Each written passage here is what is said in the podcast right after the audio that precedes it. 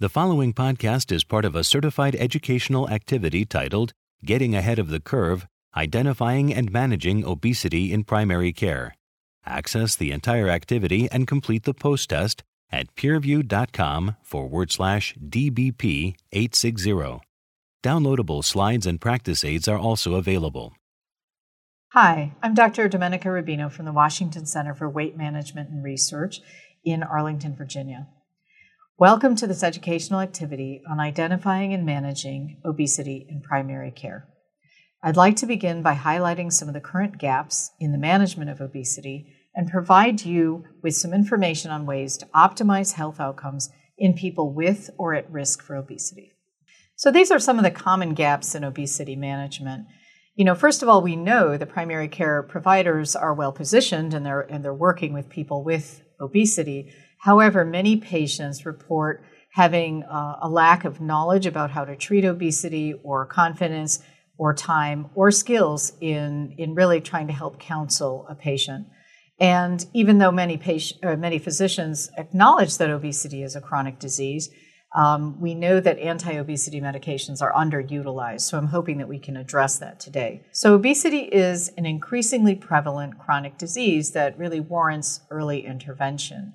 And when you look at this map from the CDC, you can see on the left is 2011 and over on the right is 2020.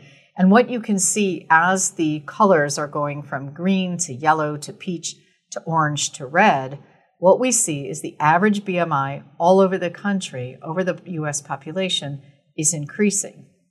And in addition, there are certain ethnic groups that are definitely at greater risk. And so you can see for non Hispanic black population and Hispanics, as well as American Indian or Alaskan Natives, you can see in some of those states the obesity prevalence is actually tremendously high. But what we also understand is early intervention really prevents complications of obesity. And these complications are probably what you see every single day in the clinic, right? We know that excess weight or obesity impacts sleep apnea, pulmonary disease, asthma, non alcoholic fatty liver disease, which is going to be one of the largest uh, risk factors for cirrhosis, um, basically from obesity, gallbladder disease, a fair number of gynecologic complications, including PCOS, which is starting earlier, mechanical compli- uh, complications such as osteoarthritis, mobility issues, and of course, we're very familiar with cardiometabolic risk of both coronary artery disease, diabetes, dyslipidemia, and hypertension. Um, so it is really these things that we see all the time.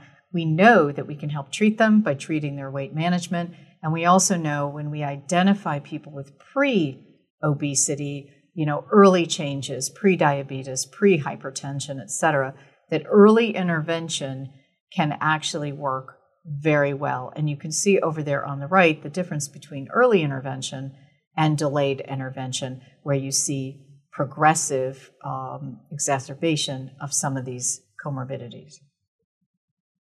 So, why is everybody talking about obesity management? Well, you know, in the past, obesity generally was ignored. Uh, I don't think we really realized um, the extent to which it's controlled physiologically, but we really didn't know what to do. We didn't know what worked. We didn't have medications, even though we knew that typically people would actually get better as they lost weight.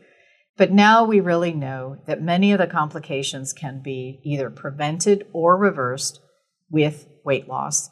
And we know that even at low levels of weight loss, like 5%, we can start to reverse those things.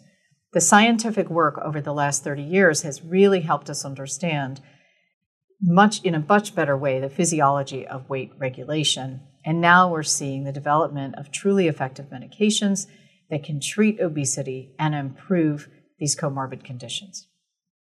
So, the first challenge question why is it so hard for individuals with obesity to lose weight?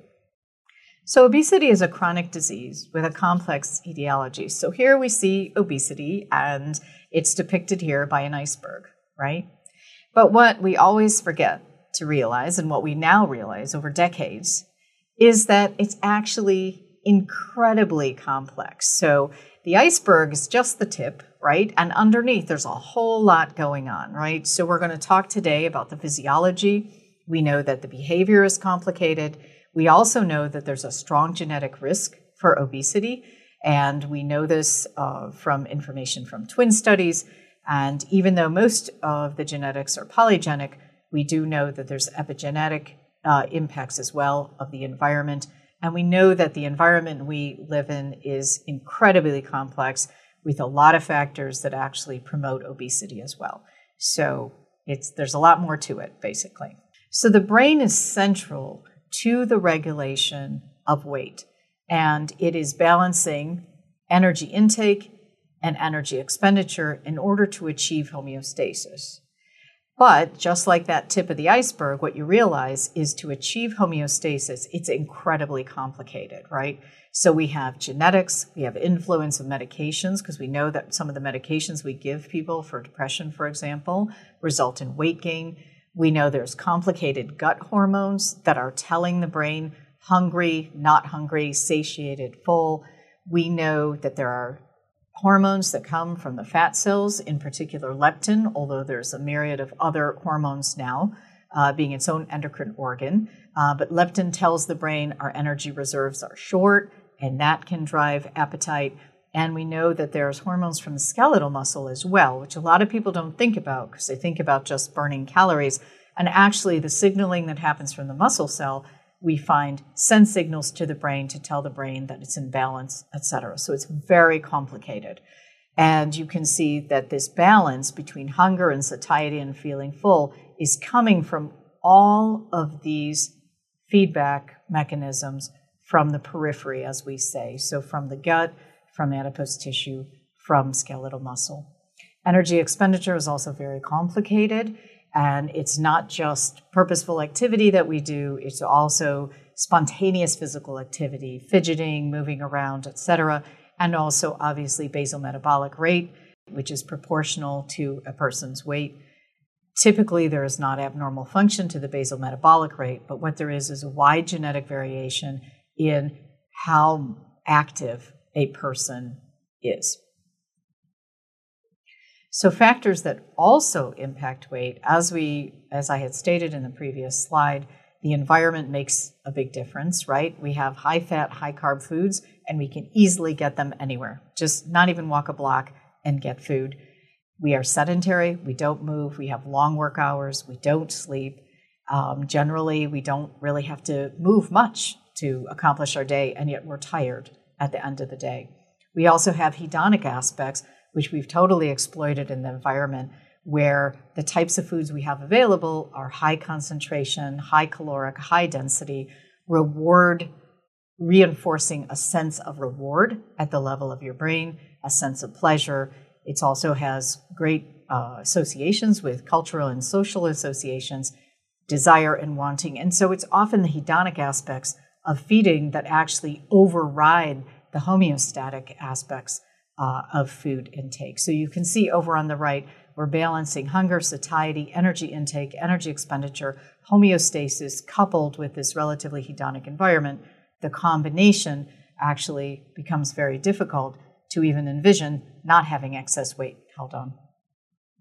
So, what happens after weight loss? Well, in this complex um, situation that we've already described, what happens is your body tries to protect fat mass and it increases the energy intake because you get hungrier and you don't feel as full. It also decreases your energy expenditure. For so for the same amount of exercise, now you're actually burning less as a form of adaptation. There's alterations of all of these gut hormones in the opposite direction as before, and the net effect is to try to regain weight. So when we see patients that say they've lost weight but they've regained, that has nothing to do with a sense of willpower. What it actually has to do with is this physiologic adaptation driving the regain because your body doesn't see this as a good idea to lose weight. It sees it as a threat and it will defend the fat mass, which then results in weight gain. Now, there's a lot of different factors here, and you can see by this uh, drawing between genes, biological factors, environment, and behavior all interfacing for a given individual in an effort to protect the fat mass. And so you can see here weight loss causes metabolic and hedonic adaptations. driving energy intake, and weight loss also decreases movement and physical activity in an effort to conserve weight. So, what we're looking at with what we have learned from physiology is our old assumptions that behavior is what drives physiology, behavior is what drives the development of obesity. That actually, we don't believe that that is the case. That in case, you know, in the past we thought you're just eating more calories, just stop eating as many calories, you'll just lose weight. We always used to say a calorie is a calorie. Well, it turns out that's actually not the case.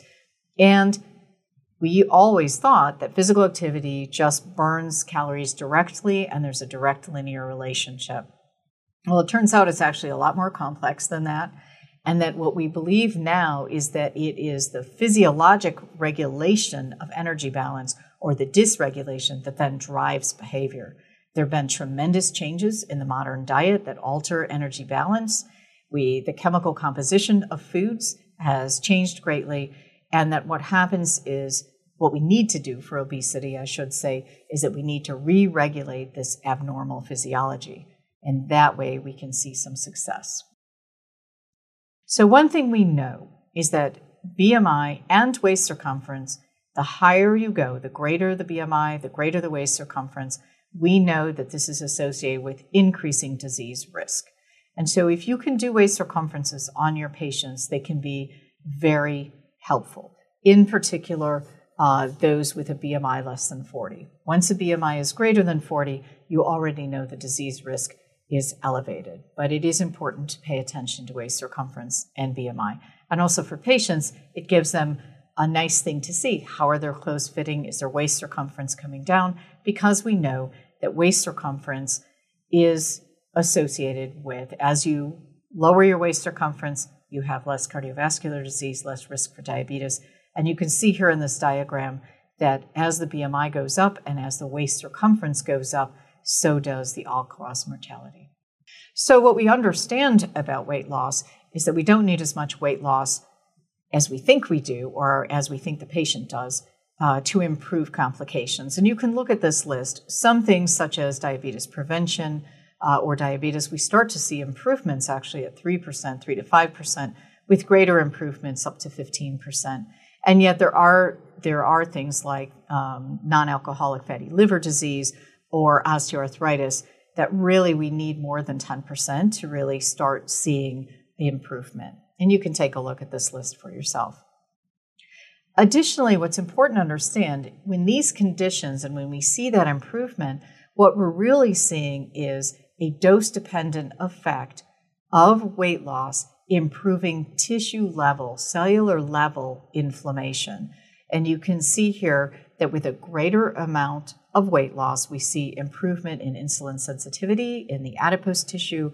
We see improvement in liver insulin sensitivity, in muscle sensitivity, etc. So it is true that the more weight loss we see, the better we see uh, tissue level inflammation and therefore the comorbidities that exist. So, when we start discussing weight management with our patients, you've probably heard of the 5A's strategy. The idea, first of all, is you need to ask permission to talk about this. And this is largely because there's been such an incredible stigma around obesity. The next thing really is to assess the individuals and the individual's history, their medical history, their clinical history, and really try to help them tie in sort of the comorbidities, et cetera.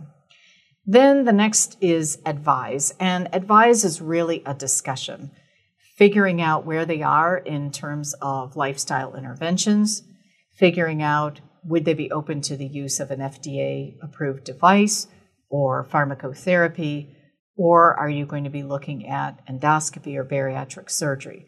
And typically these are stepwise, although I think that the field is really moving to using lifestyle as sort of supportive and foundational with the addition of medication or device, uh, and then potentially surgery for a given patient. This is a discussion, and so then you agree on the goals and the treatment plan. And I think forming goals that are realistic and consistent with a person's values can be very helpful. And then your role is to assist, basically, help with drivers, motivation, any barriers that both of you uh, figure out. So, what about this weight history?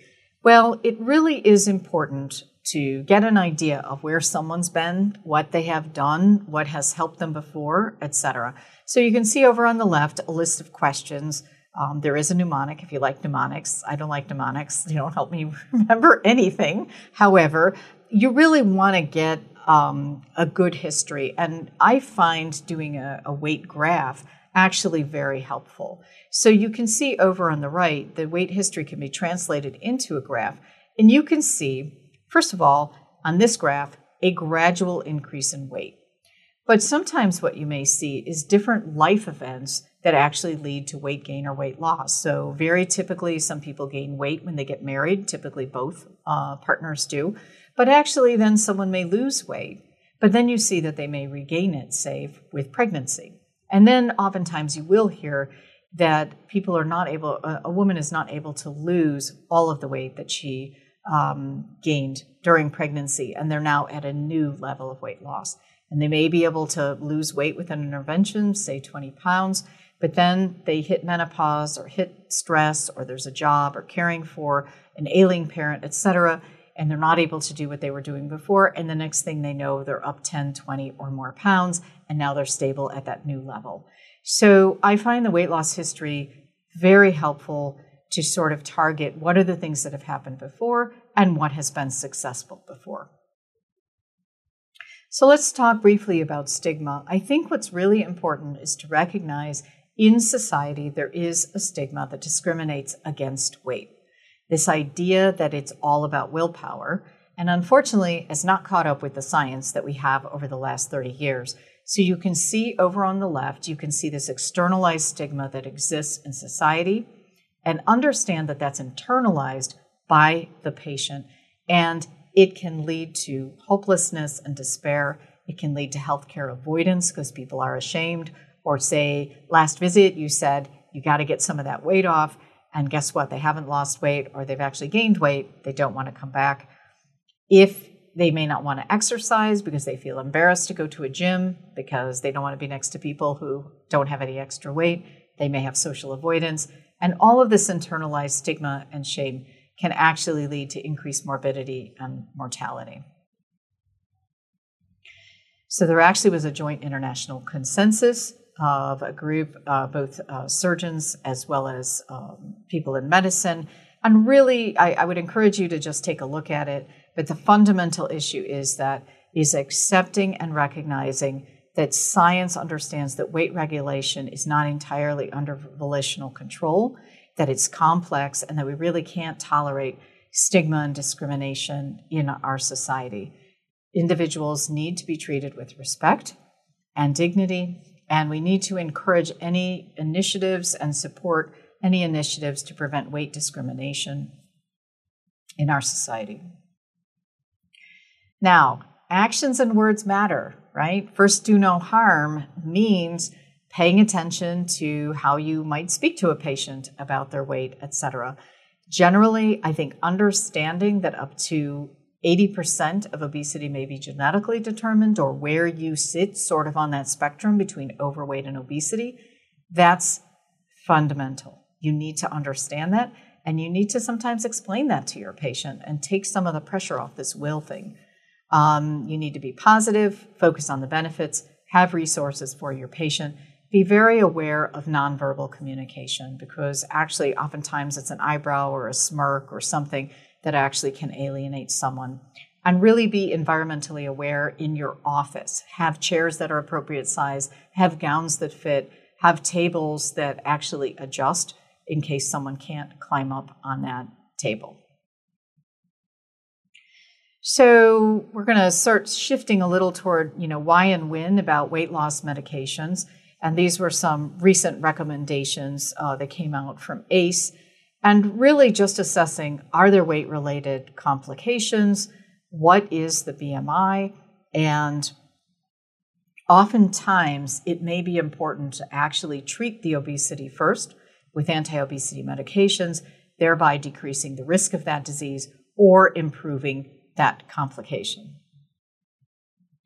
There have been some uh, recommendations by the USPSTF uh, in 2018 that recognized uh, in evaluating over 32 pharmaco-based weight loss trials that there was greater mean weight loss in those who used pharmacotherapy compared to placebo and a much greater likelihood of achieving at least 5% weight loss, which, as you know from that previous diagram, we can see improvement in comorbidities and tissue level inflammation. So, how do the anti obesity medications work? Well, most of them target the brain because what we talked about is the brain is central to all of this information, right? And you can see here it's a nice diagram of the various anti obesity medications that are currently available. Liraglutide and semaglutide and naltrexone bupropion work on decreasing reward and also can work on increasing satiety, helping a person feel a sense of fullness, and decreasing appetite. Phentermine also works on satiety and decreasing appetite. There have been some uh, new medical device, which is a capsule that's a super absorbent hydrogel that you it, it, provides basically a mechanical sense of satiety. You take the capsules with water, it swells uh, in the in the stomach, and then it breaks down and is digested. And you do that before lunch and before dinner. Um, also, the GLP ones, as you may be aware, also have an impact on the GI tract, decreasing gastric emptying. The hydrogels, in addition to feeling satiety, use the stretch receptors, so it's a mechanoreceptor effect in the stomach. And then there's also orlistat, which can decrease intestinal absorption. The net goal is to decrease intake. So, what about the average weight loss when we look at active agents versus placebo for appetite regulation? And here you can see the various agents uh, currently that are available uh, for people without type 2 diabetes. And you can see the average weight loss between uh, 11 and 10% for phentermine topiramate. For naltrexone bupropion, you can see between 6 and 9%. In the blue bars is the weight loss with medication. The orange bars are the placebo control. So you can see that it varies depending on the trial. You can see liraglutide um, about 8% with liraglutide 3 milligrams, whereas with semaglutide 2.4 milligrams, we actually are seeing more like 15 to 16%. Obviously, you have to subtract placebo uh, weight loss uh, in the orange. The red box uh, around liraglutide is that the scale maintenance trial showed 6.2%, but everybody in the scale maintenance trial already lost 6%. So it brings up this idea that medication in people who are very successful at losing weight may actually uh, be used for maintenance. Uh, and in this group for maintenance, they lost an additional 6% for a total of 12%. Um, and there was very good maintenance on that placebo group. Uh, and then over there, you can see on the hydrogel in the GLOW study, uh, gave 6.4% versus the placebo control of 4.4%. In the hydrogel group, though, uh, there was some interesting evidence that those with prediabetes uh, actually were able to lose more, and we don't understand the mechanism of that. An additional thing besides the weight loss is understanding, for example, in this trial, liraglutide 3 milligrams reduced visceral adiposity over four weeks. And so you can see in this trial of um, women, 37% black women, 24% Hispanic women, with an average BMI of 37.7 at the age of 50, the red lines going down were decreases in visceral adiposity compared to placebo. So in the group, even though you see some losing weight, some gaining weight, these are individual data, you can see that many people with liraglutide were able to decrease their visceral fat. And this may be an additional way in which GLP 1 family can decrease cardiovascular risk. So let's talk about personalizing obesity management to help support weight loss over the long term. We're going to talk about a couple of patients here. This is Ashley. She's a 22 year old woman who was just diagnosed with prediabetes. She struggled with weight her whole life. She's had several different attempts to lose weight, and each time she's lost maybe five, seven pounds, uh, except typically regains because she really struggles with craving. But now she's, you know, very urgently wants to lose weight because she's getting married in 10 months and she's pretty frustrated. Um, you can see her vitals below. She has a BMI of 36. Um, basically, not hypertensive, but obviously could benefit uh, from some weight loss. She's not taking any medications, But one of her risk factors is she hangs out with her friends on the weekend um, and does uh, like to drink.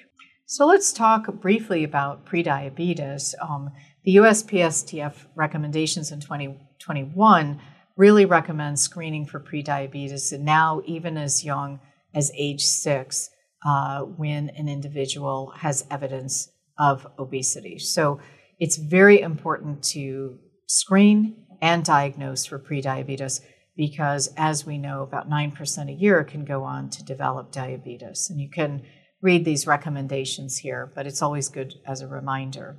The DPP experience demonstrated for us the benefits of modest weight loss in improving the risk of progression from prediabetes to diabetes. And so we know that with every kilo lost, we decrease that risk by about 16%.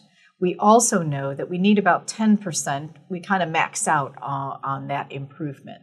But for her, we may want to discuss that, although given the fact that she's 22, she may be less worried about diabetes in particular.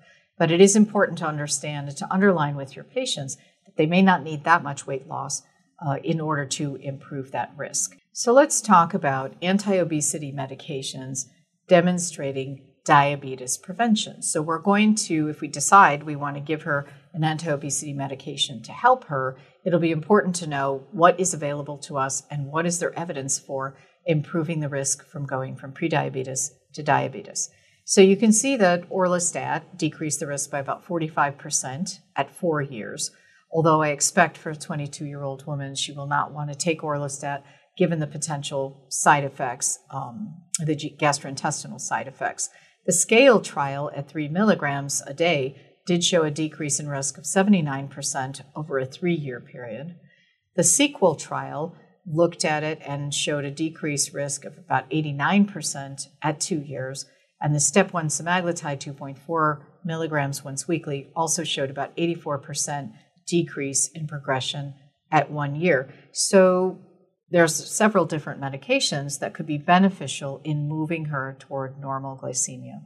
All right, so let's take a look uh, at some data with the utilization of semaglutide 2.4 milligrams for two years. These are recent data um, that have been reported from the STEP 5 trial. And what we see is in the semaglutide group, about 50% of people had prediabetes. And at the end of two years, we see 80% of those are now have normal glycemia, with about 20% still remaining with prediabetes. In contrast, the placebo group, which started out about 42% prediabetes, we see a smaller fraction, uh, about 37%, that shift to normal glycemia, but we see about 60% that are still have prediabetes, and we see about 4%, just under 4%, that have now converted to diabetes. So we definitely see a greater improvement in those with prediabetes shifting to normal glycemia with the use of semaglutide compared to placebo.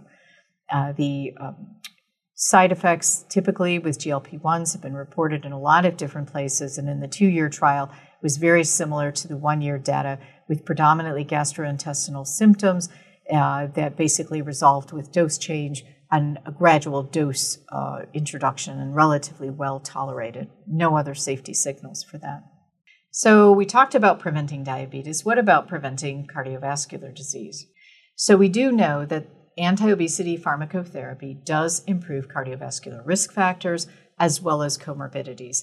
And you can see here all of them decrease waist circumference, so indirectly are improving cardiometabolic function. For blood pressure, most of them will lower blood pressure based on lowering the weight. Bupropion in the naltrexone bupropion combination, you may see an increase in blood pressure, but not in everybody. And occasionally in phentermine topiramate, you may see an increase in blood pressure.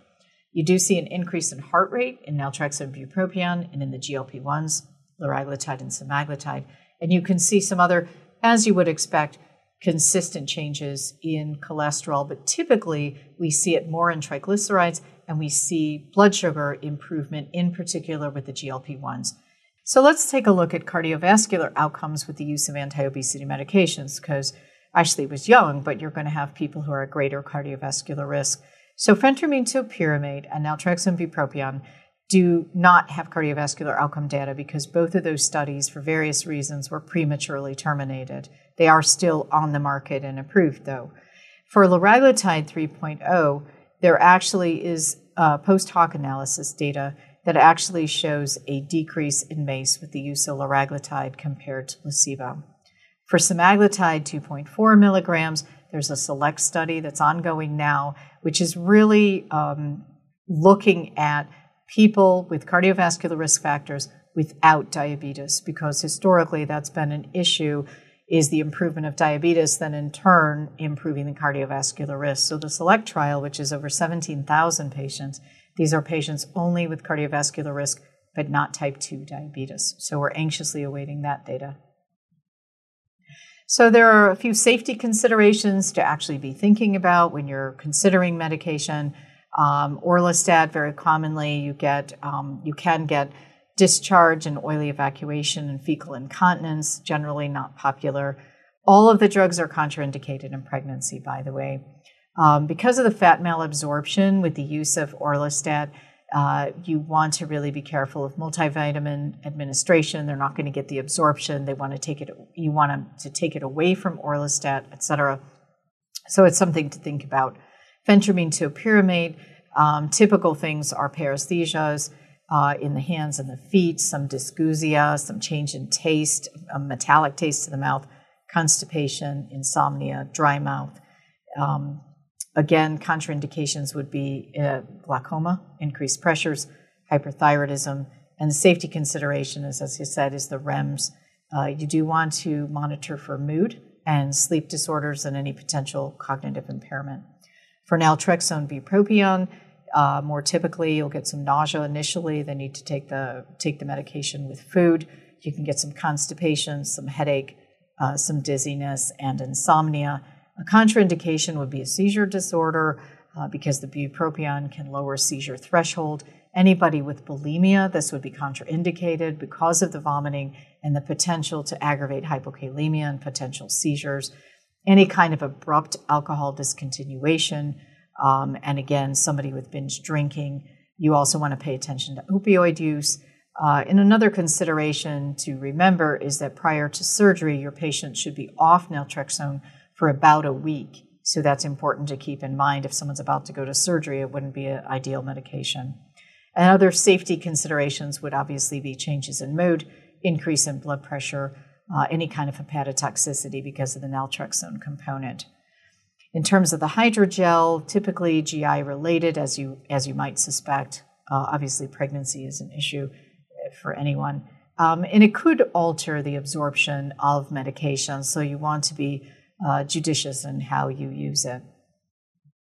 In terms of the GLP ones, liraglutide and semaglutide have very common uh, typical adverse events, mostly GI. Sometimes you can see some headache uh, and some fatigue as well. There's contraindications in terms of a personal family history of medullary thyroid carcinoma or MEN2, um, and obviously pregnancy. And then there would be safety considerations. Um, in rodents, there is the formation of thyroid C cell tumors. It's seen in rodents. We don't really know the implication in terms of how it impacts humans.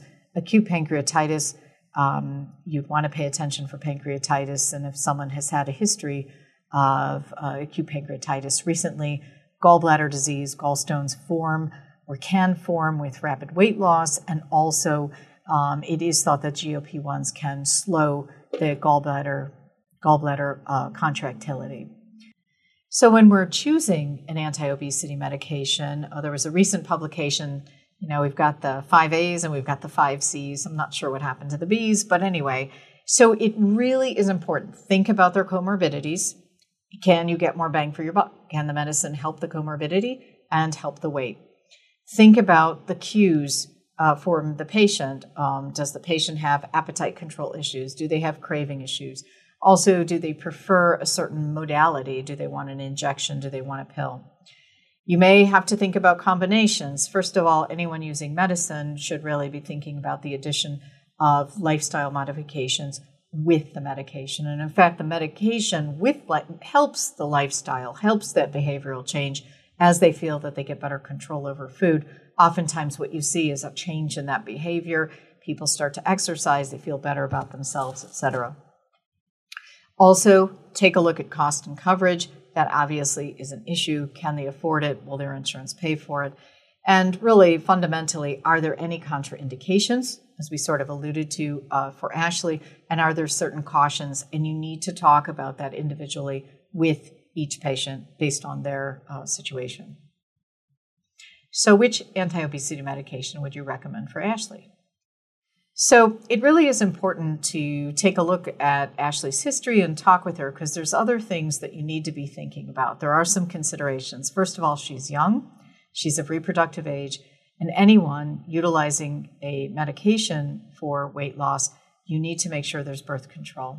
There also is a risk mitigation strategy um, that needs to be followed for the use of phentermine topiramate uh, because topiramate can actually or has been associated with cleft palate abnormalities. So you want to assess that. You want to assess how reliable will her use of birth control be, etc. You also, if she drinks on the weekend with her friends, you got to find out how much she's drinking. At least get a decent idea, because naltrexone bupropion uh, would not be appropriate for her, uh, given the potential of alcohol use and bupropion to lower seizure threshold. You'd want to ask about if she's had any loss of consciousness, any head trauma, that kind of thing. Also, you want to talk with her about short term versus long term expectations. I mean, her eye is on the wedding and fitting into the dress. The reality is, is that management of weight is actually a long term chronic management. And just as you, you would use medication for hypertension, if you stopped the medication, their blood pressure would go back up. The same thing is going to happen with weight loss medications as well. So it's important to get a sense that this would be chronic management and also have realistic expectations. Ashley weighs 220 pounds. She may dream of being 150 pounds, but it is not likely for her to lose 70 pounds in 10 months. Uh, so it's not realistic. I think going for 10%, she'd probably feel a lot more comfortable. And also, you decrease her prediabetes risk. That probably would be more the appropriate target, but you would have to haggle that out with Ashley. And in terms of cravings, most of the medications, uh, as you know from that earlier slide, can impact on craving. Some impact more. And again, there's going to be some kind of individual response for that. So let's talk about Ashley's mother. So um, you guys are family practitioners, and as you know, you get to know the whole family. And uh, weight is often an issue for the whole family. But she and Ashley want to lose weight together in times for the wedding. Um, Ashley's mom, Alicia, is perimenopausal, and her weight has been increasing, uh, and it's not obvious to her. And um, her husband wants to eat high protein, high fat. He's lost 10 pounds on a keto diet. She's frustrated because she tried it and she wasn't able to lose any weight. Um, and her job is very demanding in terms of her time. She's really anxious about the wedding. Uh, she worries about her daughter who's out uh, very late at night. So her BMI is 32.7. Her waist circumference is 33 inches. Um, she's normotensive, but her heart rate's a little bit high. And she is taking lisinopril hydrochlorothiac acid, hydrochlorothiazide, uh, as well as pravastatin. So she already has several uh, comorbidities associated uh, with her weight and her recent weight gain. So, some of the things I think really to think about for Alicia is first of all, perimenopause. Um, it's increasingly recognized that in the perimenopause, um, women start gaining weight, start noticing mood shifts and insomnia well before menopause. And usually they will complain of upper abdominal obesity, and they will often complain that nothing changed and all of a sudden their pants don't fit. So, this is very, very common, um, and you will come across that. In addition to part of perimenopause, we also see an increase in sleep apnea in women right around this age and going into menopause. And it really is important to get a good sleep history. She's already not sleeping very much because she has anxiety. We see anxiety quite commonly. Many people eat when they're anxious or drink when they're anxious. So you'll always really want to assess for any concomitant mood disorder. And these things really tend to cluster in the perimenopause.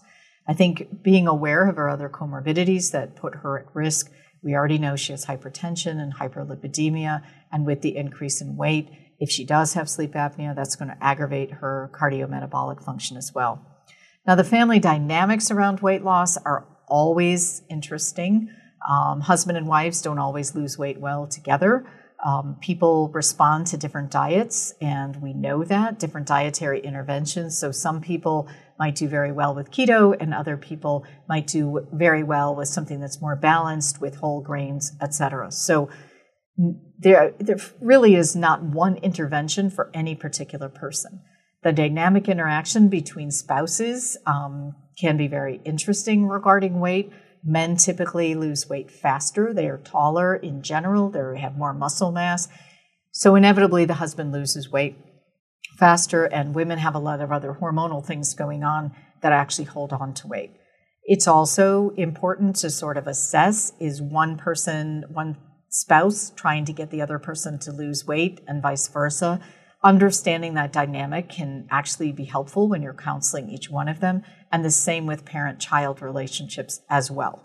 Um, there are often psychological issues around how food is managed, how emotions are managed, et cetera, at home that could make a difference if you knew about them and asked about them, um, and letting each person sort of have their space with that. So that's important. So, which anti obesity medication might you recommend to Alicia? So, when you're initiating anti obesity medication therapy, what you're trying to do is match the right agent to the right patient. And the reality is, you don't know in advance. So, you want to talk to the patient. It's going to be a bit of trial and error until you work on tolerability and efficacy once you've ruled out all that other stuff. You usually want to do a gradual titration to the dose that's been approved by efficacy and tolerability. However, I think it's really important to understand that you may um, be okay with a lower dose. All you want with medication is to support the behavioral changes and support some of the physiology we've been talking about. There's a nice chart here about the gradual introduction of these medications. And again, with any of the starting doses, if it's too much and someone doesn't tolerate it, but they want to continue to see if it's efficacious, you can just continue at the lower dose or drop down to the lower dose.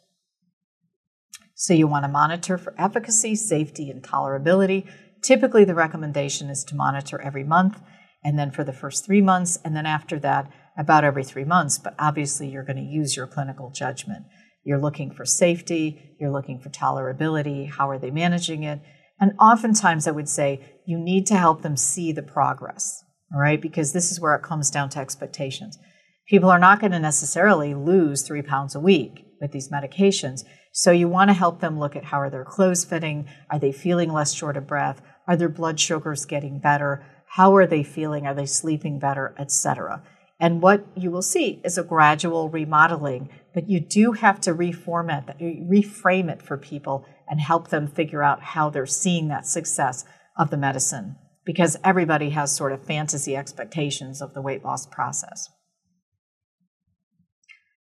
And we do know that patients who have regularly scheduled maintenance visits regain less weight. So if you're able to, try to have them come back more frequently and get that feedback. Uh, and that can be a shorter appointment, but just to see how they're doing. So this is a head-to-head comparison um, between uh, semaglutide 2.4 and liraglutide. Semaglutide is shown in blue, liraglutide is shown in uh, orange. And the reason I wanted to show you this to you is to understand that these are individual outcomes. This is a waterfall plot, and each of those bars is an individual's response. So when we look at an average in a clinical trial, we see for this particular drug in the on the average we see people with semaglutide losing on the average about 15.8%, where those on liraglutide losing about 6.4%. And that's um, placebo tr- subtracted weight loss, and that's over on the right. But when you look at the individual data, you can see that there are a few people who lose very little. There's a few people who actually gain weight, and some people lose a tremendous amount of weight. So we do not understand why some people respond to a drug compared to others, but it's important to keep in mind that there are individual responses. So here's the step five trial again, where we look at over two years. And what you can see in this trial um, is that with consistent chronic use over a two year period, people are able to lose weight and then sustain that average level of weight loss. And we also see that a great majority, over 50%, uh, were able to lose more than 15% with semaglutide 2.4, and a good third, actually a little bit more than a third, were able to lose more than 20%. And what you really see of semaglutide versus placebo is a much greater weight loss in those who are on the medication, really reinforcing the need for medication to target these physiologic pathways. So, what we do is we continue the medicine if it's effective. Obviously, if it's not effective, there's no point in remaining on medication. And so we generally look at have they lost more than 5% at three months. If it's not working, then you discontinue it and you try something else. So, what about maintenance? What else can we do during maintenance besides what we talked about, which is continuing pharmacotherapy? Well, actually, it turns out that when you add exercise, you see additional weight loss and you see a greater sustaining of weight loss. And in this trial, everybody lost weight with a low calorie diet using meal replacements. And then those that actually were able to lose 12 kilos or so, they actually were then randomized to placebo, exercise alone, liraglutide alone, or the combination of exercise and liraglutide. And what you see is those that use pharmacotherapy and exercise lost the most, and we saw the greatest change in body fat percentage. And what that really helps us realize is we want to do both if at all possible. And sometimes people need to lose weight first with medicine and then add the activity. But what we see is a decrease in visceral fat, a decrease in the body fat, and effectively inflammation, which is what we want. Again, we want to recognize that there are individual responses to any therapeutic intervention. So, whether you're doing diet, diet and support, exercise, what you see is some people will lose a lot, some people will lose a small amount, and some people actually gain weight with all of our interventions. And we still don't understand that either. And here you can see, again, in a combination of different therapies all across the board for people, what you see are these individual plots where some people are losing up to 30% and some people are gaining 6%. This is biologic individual variation of any intervention. So let's turn to a couple of other patient uh, cases. So, first of all, there's Marcus, and he's lost about 7% of his weight when he used lorcaserin back in 2018, and he noticed some improvement in his blood sugar because he also has type 2 diabetes. But when the medication got discontinued, it was withdrawn by the FDA, he started regaining his weight. His doctor put him on naltrexone bupropion in 2021, and he lost maybe 2%. His mood was better, but he was really discouraged because he wasn't able to lose weight. His physician is, is concerned. His, his blood pressure has been going up in the recent months. On his psychosocial side, he's divorced, he has very limited family support, and his siblings are proud to be big men. He was a linebacker on his college team. He's currently a sales manager for an auto parts dealer. He does not want surgery because his twin brother did not do well. He regained his weight. You can see he's at great risk, right? His BMI is 42. His weight is currently 321 pounds with a 50 inch waist. His blood pressure is elevated at 148 over 87. He has a decrease in his GFR. And you can see his other diagnoses. He's got non alcoholic fatty liver disease. He's got um, obstructive sleep apnea. He's got dyslipidemia. He's got type 2 diabetes. And he has severe bilateral knee pain arthritis from his football days and really could use a replacement. Well, he can't get one because his BMI is 42.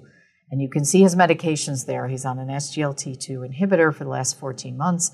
He's on metformin, and he's, on, he's been on naltrexone for about a year and also on a statin. So therapy is chronic. When we stop therapy, people regain their weight. And so you can see here they did a step one extension study with semaglutide people lost on average of about 14% with uh, placebo subtracted weight loss. And you can see there at week 68, they stopped the drug, they stopped the intervention, and they just had them come back periodically to look at the weight.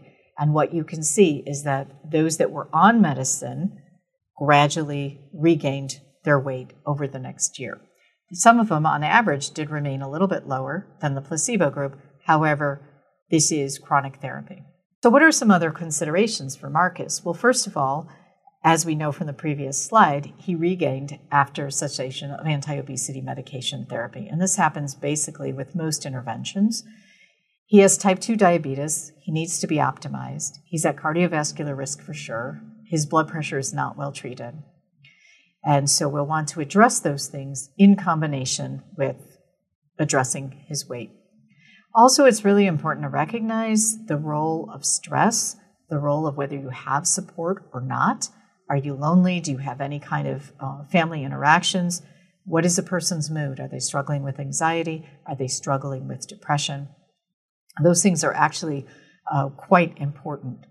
And what about the genetics? Well, we know his twin brother is coming up, um, but we know the genetics are actually quite strong uh, for obesity and certainly puts you at a greater risk if there's a family member. He needs to be assessed for sleep apnea, which can aggravate his cardiovascular risk, aggravate his hypertension. We know that weight loss will improve his sleep apnea, but he may, may still need to be treated. And what about his activity, right? I mean, he's a salesperson, so he's on his feet, but he's in a lot of pain with severe osteoarthritis after his injuries from uh, football and prolonged use, plus the weight doesn't help as well. He can't get surgery at a BMI of 42, so we're going to need to address this. We're going to need to help him address his pain. We're going to try to get him more active. Typically, people who have been athletic their whole life, just ordinary walking, um, they don't like to do it because it doesn't seem like really good workout. However, he probably can't even walk given uh, the impact on his uh, knees. So that's going to be important. And body image is really important, both for males and females it's important to consider that oftentimes the male image is very different with weight loss. In that history, he said he's very proud of being a big guy. He was a football player, etc. So I think it's really important to make sure you kind of understand where there may be some reluctance to losing weight, um, just because a person can feel better, actually, in many ways psychologically, at a particular weight. So we always have to be open to kind of figuring these things out with someone and discussing it. So, what anti obesity medication would you recommend for Marcus?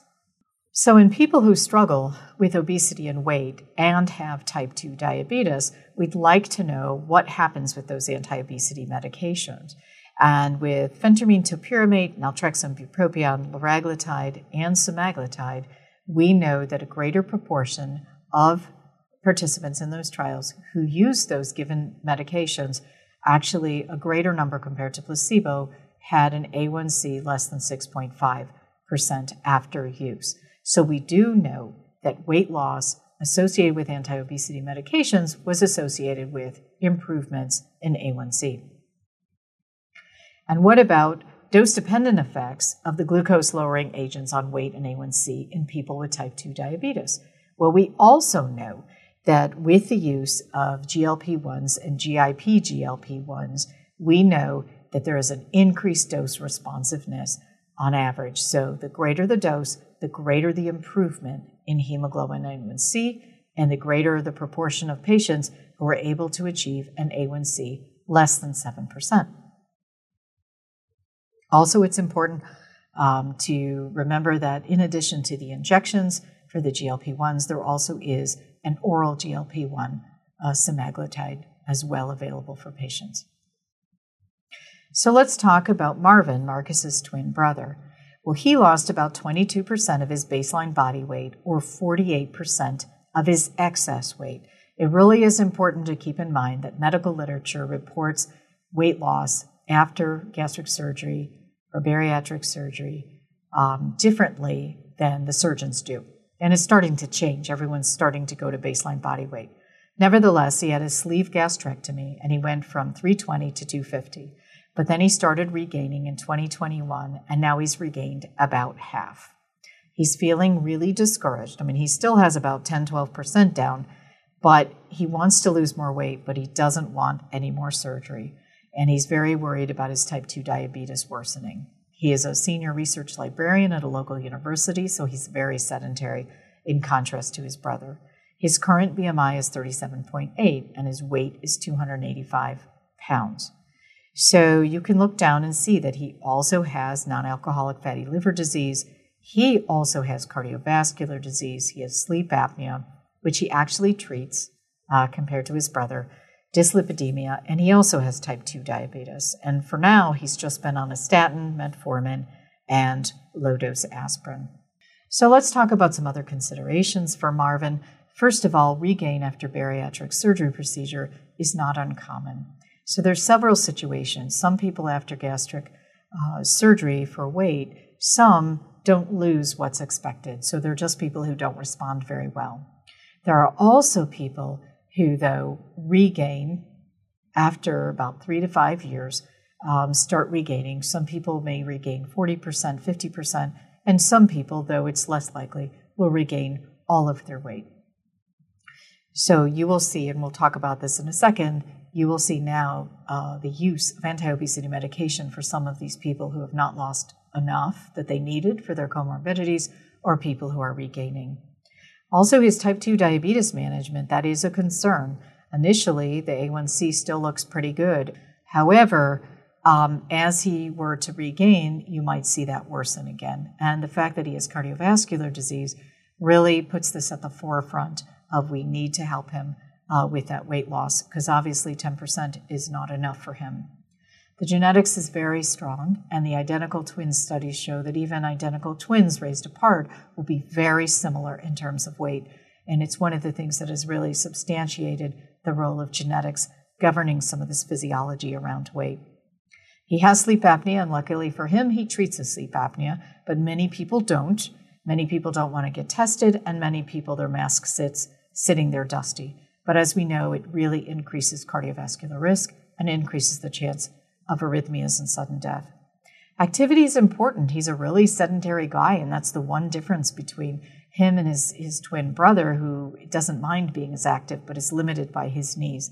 Activity is important, and finding a way that someone can gradually start to move more. You really have to find something that the patient will do, that the individual will do. Some people really are just more sedentary, they don't want to do things. So uh, that will be something you'll have to work on.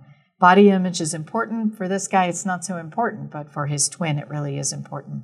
But the fact that he's sedentary with cardiovascular disease and type 2 diabetes and obesity puts him at risk. And this is just demonstrating the curve that some people do not respond or achieve sufficient weight loss. And you can see he lost 48% of his estimated weight loss. And so he falls over into the end of the bell curve, where it's not quite as successful, right on the edge, close to average. Uh, but many people um, lose an incredible amount. So it can be life saving for some individuals. So they have examined the use of anti obesity medication. Um, one is phentermine and topiramate that can prevent or reverse weight gain. And so there have been um, some study reviews looking at um, a various number of studies that looked at the use of anti obesity medications with insufficient weight loss or excessive weight regain post surgery. And they found that many of the anti obesity medications were actually helpful in helping them buffer that and lose a little bit more weight and modify that.